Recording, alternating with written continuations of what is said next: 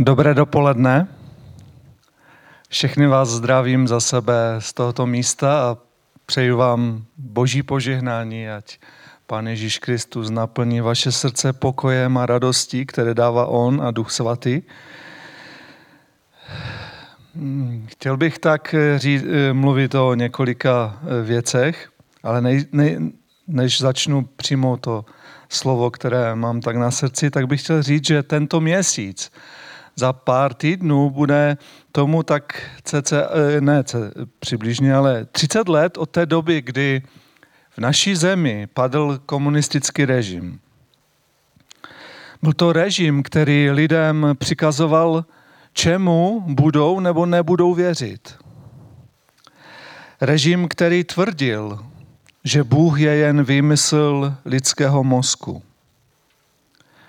Režim, který se stavěl proti Ježíši Kristu a jeho církvi.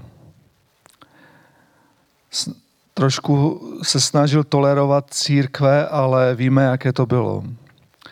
Byl to režim, který odváděl a odvedl lidi od Boha. A je vhodné občas toto připomenout těm, kteří v té době ještě buď nebyli na světě, že jste nebyli ještě na světě, anebo jste byli tak malí, že si z toho nic nepamatujete. Osobně jsem ještě nebyl dospělý, když mě zastihla revoluce. Byl jsem v prvním ročníku na střední škole. Ale za těch 14 let jsem zjistil, když jsem se nestal členem ani skřičky, ani pioníra, že, že to možná nebude úplně tak růžové, ten, ten život mezi, eh, v tom režimu. Ale pak přišel, přišla revoluce a přišla velká změna. Díky Bohu za to.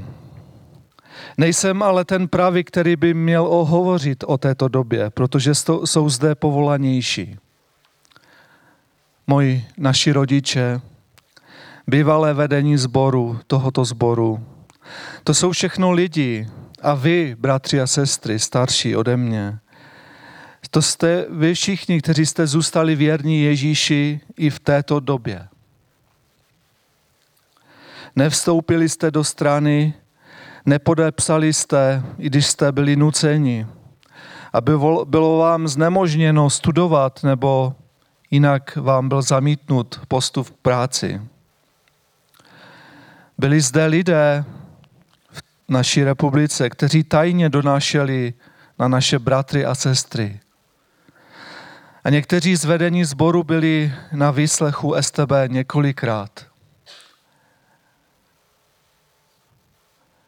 Drazí mladí lidé, vy, kteří jste toto nezažili, já teď nemluvím o pronásledování, kterému čelili první učedníci v době Pána Ježíše Krista. Já hovořím o tom, čemu čelili naši rodiče, vaši rodi, eh, třeba vaši prarodiče. Já nemluvím o něčem, co je 2000 let tomu, ale o něčem, co tady bylo před 50, ale i 30 lety. Listopad 1989 a pak spíše prosinec tého, téhož roku jak nádherně chutnala ta svoboda.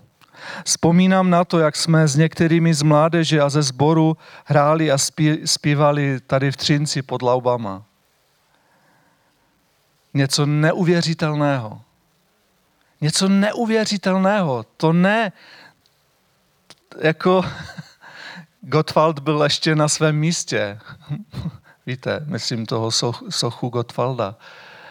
Ale my jsme hráli křesťanské písně a rozdávali jsme možná nějaké letáčky.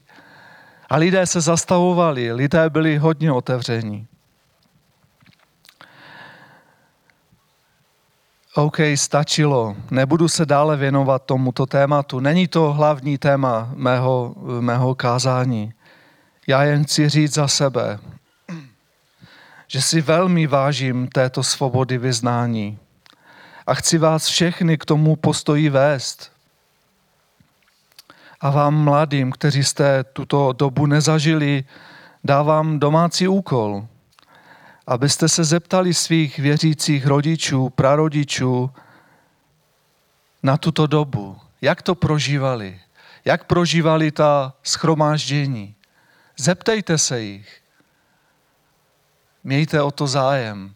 A hlavně važte si toho, že můžete tady přijít a nestojí tady nějaká černá volha někde tam u muzea třeba by byla zaparkovaná a fotili by si každého z nás.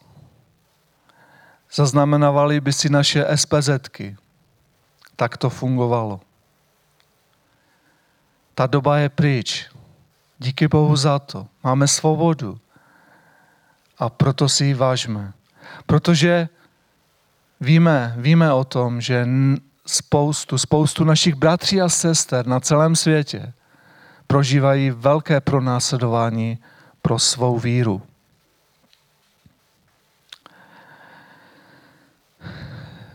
Takže teď jdu, teď jdu dál. Ježíš v době, když sloužil na této zemi, měl mnoho, mnoho těch, kteří mu naslouchali. Poslouchali jeho učení, protože bylo pro ně naprosto nové. Ale těch, kteří ho pak následovali, to je těch, kteří se rozhodli brát vážně to, co on učil, už nebylo až tak moc. Po jednom kázání měl Ježíš pocit, že ho možná opustí i těch nejbližších dvanáct. A já se ptám dneska tebe, kým jsi? Jsi ten, který Ježíše jen poslouchá, ale pak si stejně dělá po svém. A nebo jej v moci Ducha Svatého následuješ a aplikuješ jeho učení do svého života. Nestačí pouze pokývat hlavou. Hmm, to, je, to je dobrý slovo. A pak žít podle starých zvyků a vyjetých kolejí. To, že Ježíš učil své učedníky, že mají odpouštět, víme? Víme to? Je to pravda? Souhlasíme s tím? Je tomu skutečně tak, že učil tomu, že mají odpouštět? Tak pojďme si to ověřit, ne? Jako věřím, že Boží slovo, že nám předali eh, evangelisté Boží slovo o Ježíši Kristu, tak pojďme třeba do Matouše, do Matouše, eh, šestá kapitola, nejdřív tom 14. verš. Neboť jestliže odpustíte lidem jejich předstoupení, i vám odpustí váš nebeský Otec. Jestliže však neodpustíte lidem, ani váš Otec vám neodpustí vaše přestoupení. To je velmi ten, ta poslední věta, ani váš otec vám neodpustí vaše přestoupení tehdy, když vy neodpustíte lidem, kteří vás prosí o odpuštění. To je velké varování. Velmi se mi líbí také e, úsek u Matouše 18. 18. kapitola, 21. verš. Tam e, apoštol Petr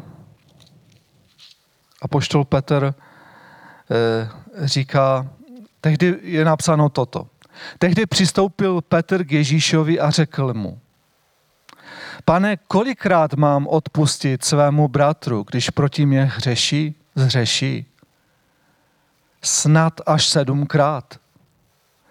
Ježíš mu odpověděl, pravím ti ne sedmkrát, ale až sedmdesátkrát sedmkrát. Líbí se mi to, jak to eh, tady v tom našem překladu českém je třeba snad až sedmkrát. Petr přišel s tím, že jako znal Ježíše, že je velmi milosrdný a tak si říká, Ježíši, řekni mi, jak to je, když proti mě zřeší ten bratr, raz, dva, tři, čtyři, no dobře, budu velmi, velmi jako že by fakt až sedmkrát mu mám odpustit. A to si myslel, že už eh, vy, vyčerpal jako strašně moc. Ale Ježíšova odpověď ho určitě velmi zarazila. A říká mu, ne sedmkrát, ale až sedmdesátkrát sedmkrát. Samozřejmě, že matematici eh, hned počítají ve své hlavě a je to, je to kolik? 490? Kolik má eh, den 24 hodinový, kolik má minut? Víte to někdo z hlavy? 1440 děleno 7, 490. Každých 2,94 minuty bychom měli něko, kdyby nás někdo na, jakoby něčím nazlobil, tak bychom mu měli odpustit. Myslím si, že Ježíšovi nejde o to, abychom počítali minuty a sekundy, ale o ten princip, že máme žít postoji odpuštění. V modlitbě odčenáš se modlíme mimo jiné takto a odpust nám naše viny, jako i my jsme odpustili těm, kdo se provinili proti nám.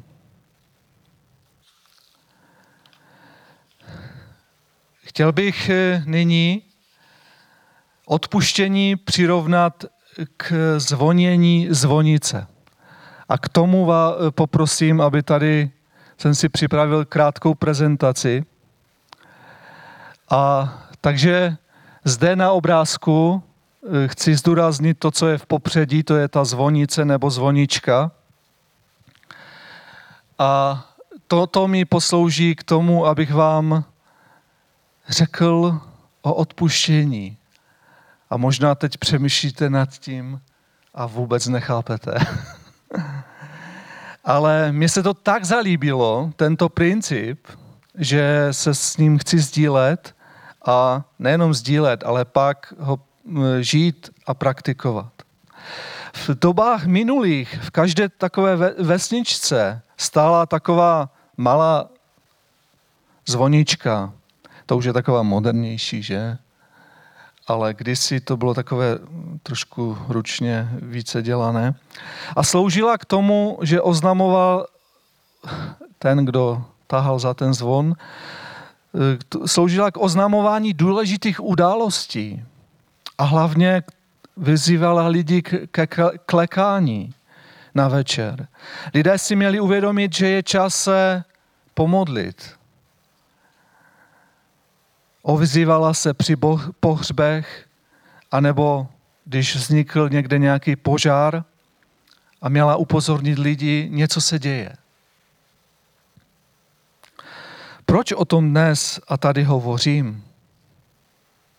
Já poprosím druhý, eh, druhý slide a je to úplně stejné, ale je tam zvuk.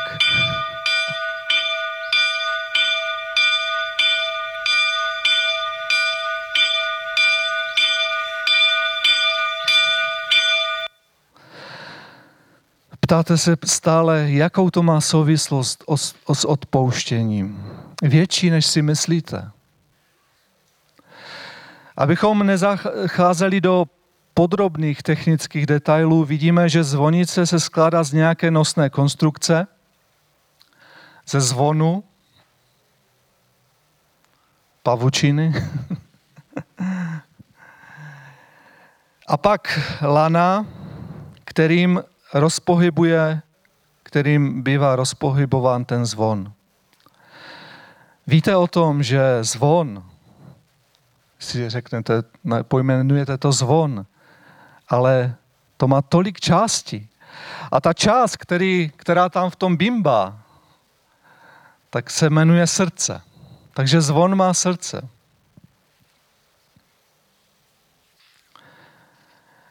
A e, já tady e, vám ukazuju ručně ovládanou zvoničku. Protože lidé jsou stále čím dál tím pohodlnější, tak s příchodem elektrifikace zjistili, my to umíme pohánět elektřinou. a už nemusí tam stát někdo a pamatovat si v tolik a v tolik hodin, nastaví tam nějaký časový spínač a začne to elektricky pohánět a, a rozezvučí se zvon. Ale já tady mluvím o manuálně ovládané zvoničce. Tím lanem. A teď mám několik tvrzení. Můžeme eh, se posunout dál. Pokud chceme, aby se zvon rozezvučel, musíme zatahat za to lano. To je jasné.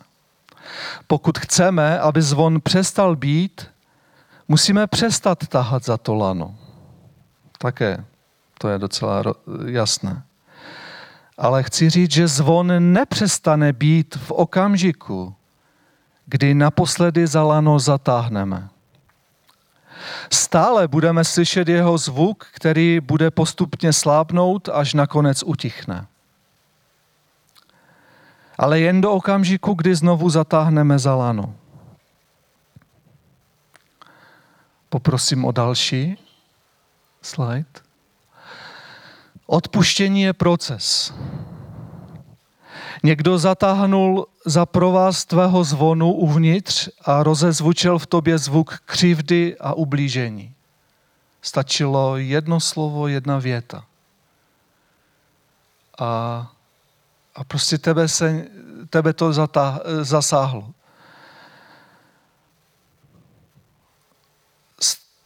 Stala se nějaká věc. Někdo prostě udělal něco a oprávněně, oprávněně se cítíš ukřivděn a ublížen, protože to, co udělal, neměl udělat. A jedná se o normální lidskou reakci, že ve vás to něco udělá.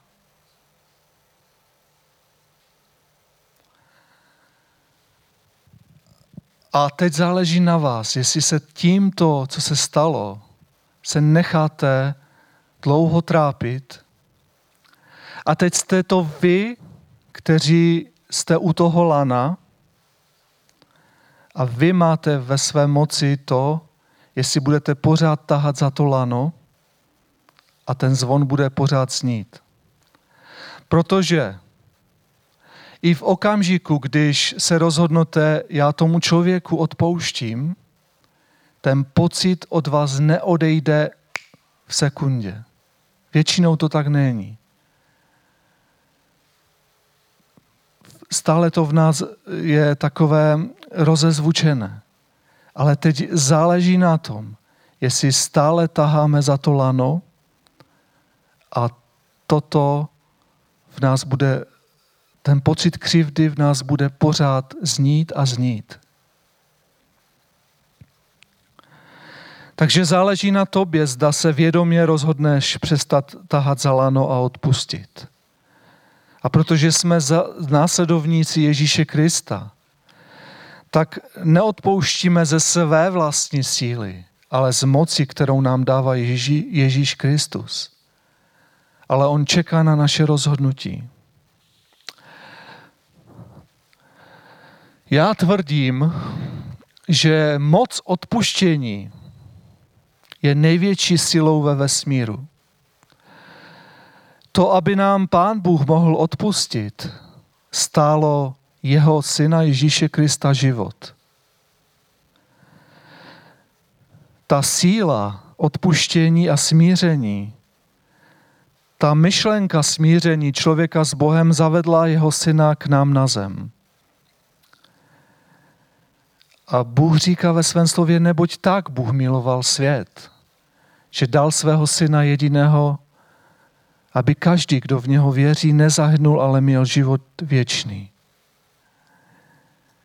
Takže ta síla odpuštění, která je v tomto poselství, je tou největší ve smíru.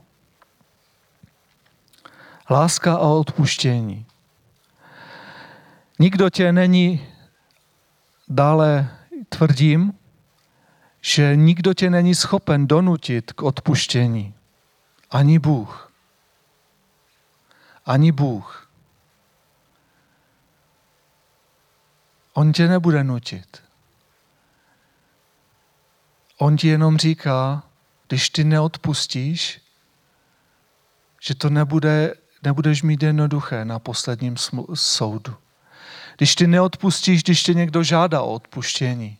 Známe ten příběh, kdy ten jeden dlužil obrovské mění svému králi. A ten ho chtěl vsadit do vězení. Ten daný člověk padl na, na kolena a prosil ho, prosím tě, odpust mi ten dluh. On neměl z čeho ho zaplatit. A ten král se smiloval nad tímto služebníkem a odpustil mu veškerý dluh. Střelíme na naše miliardy, aby, aby to bylo obrovské číslo. A pak, když byl omilostěn tento služebník, tak jde a z toho soudního, eh, z toho soudu odchází a najednou vidí jednoho známého, který, který ten známý mu dluží třeba pět tisíc. To není zas tak něco hrozného, třeba. A ten řekl, vrať mi to.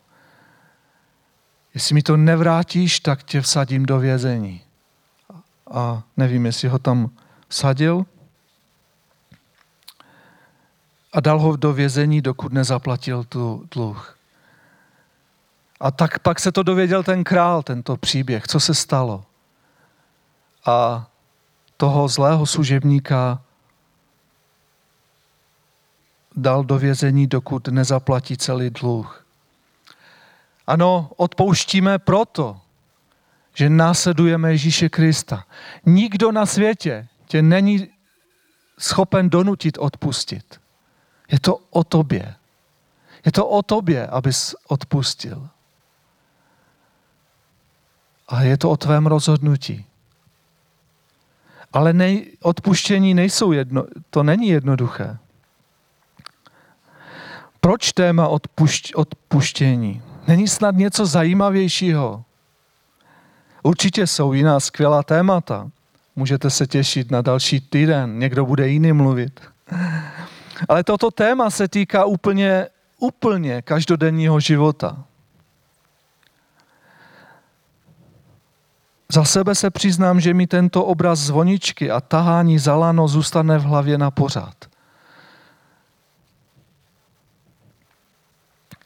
Lidé jsou schopni v sobě nést starodávné křivdy. A někteří nemají tu milost a odcházejí s tím do hrobu. Ještě na smrtelné posteli dokážou vzpomínat to, co jim ten soused vzal, zabral, ukradl, neudělal nebo udělal. Ani na té smrtelné posteli nejsou schopni se,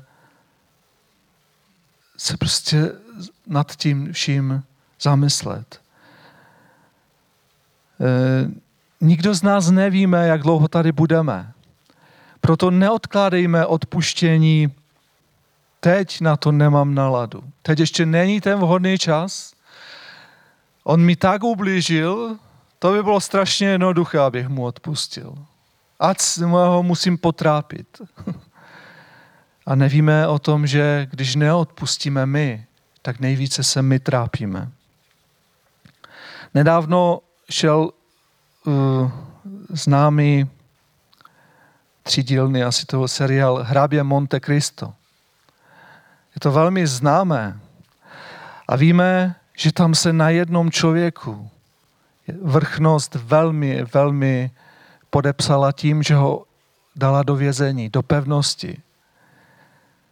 Ale on se z ní po xx letech dostal. Je to román, ne, já nevím, jako jestli se to stalo nebo nestalo, ale víme, že on celou dobu plánoval pomstu.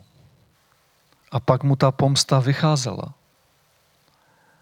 ale je otázka, jestli, jestli ho to těšilo. Protože Ježíš Kristus nás učí něco, neodplácejte zlým za zlé, ale odevzdejte to Bohu, protože on říká, má je odplata. Takže to je postoj Ježíše, následovníku Ježíše Krista. Neodplácejte zlým za zlé. To nás učí Ježíš Kristus. A proto nejednejme tak jako hrabě Monte Cristo.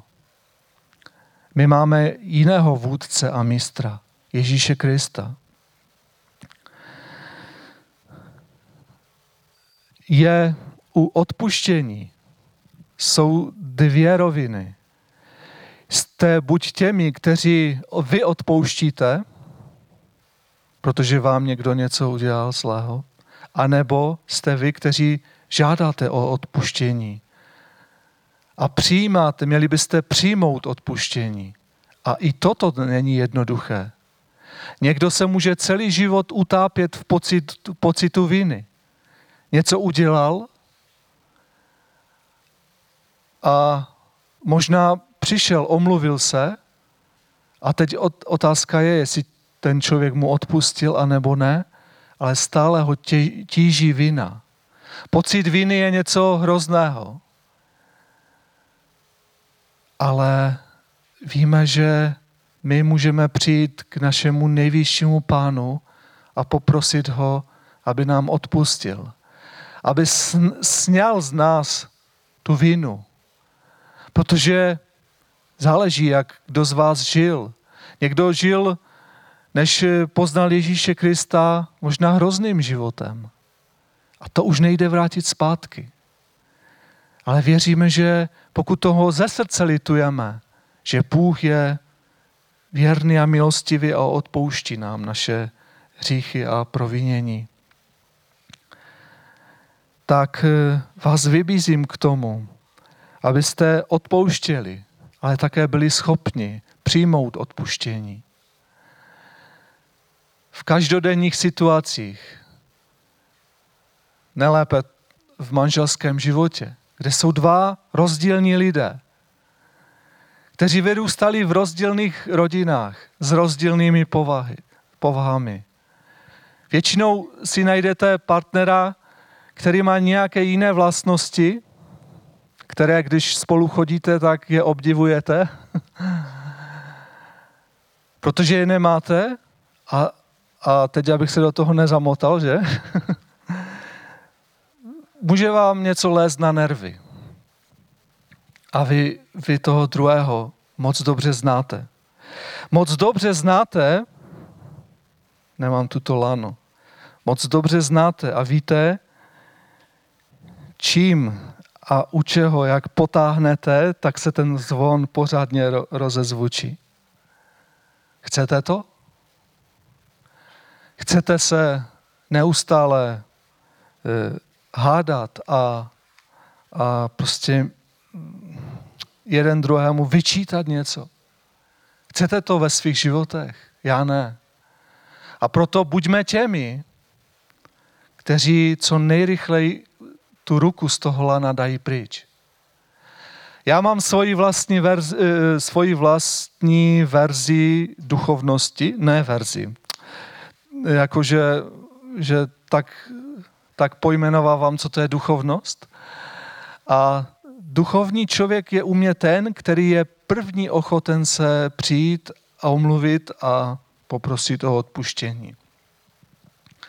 Podle toho já hodnotím míru duchovnosti toho člověka. A není to vždycky jednoduché. Při, být si ten první, který prosí o odpuštění, když se pohádáte, anebo čekáš, až ten druhý přileze.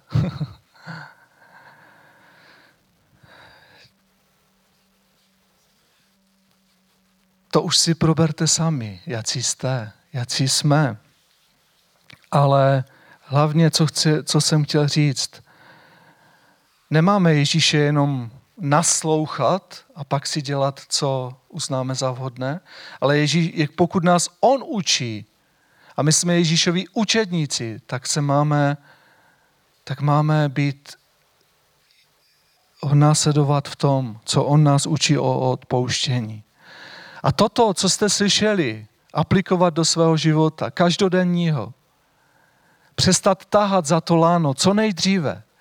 A když se vám ty vzpomínky na něco, na nějakou křivdu, křivdu přijdou, tak řekněte nahlas.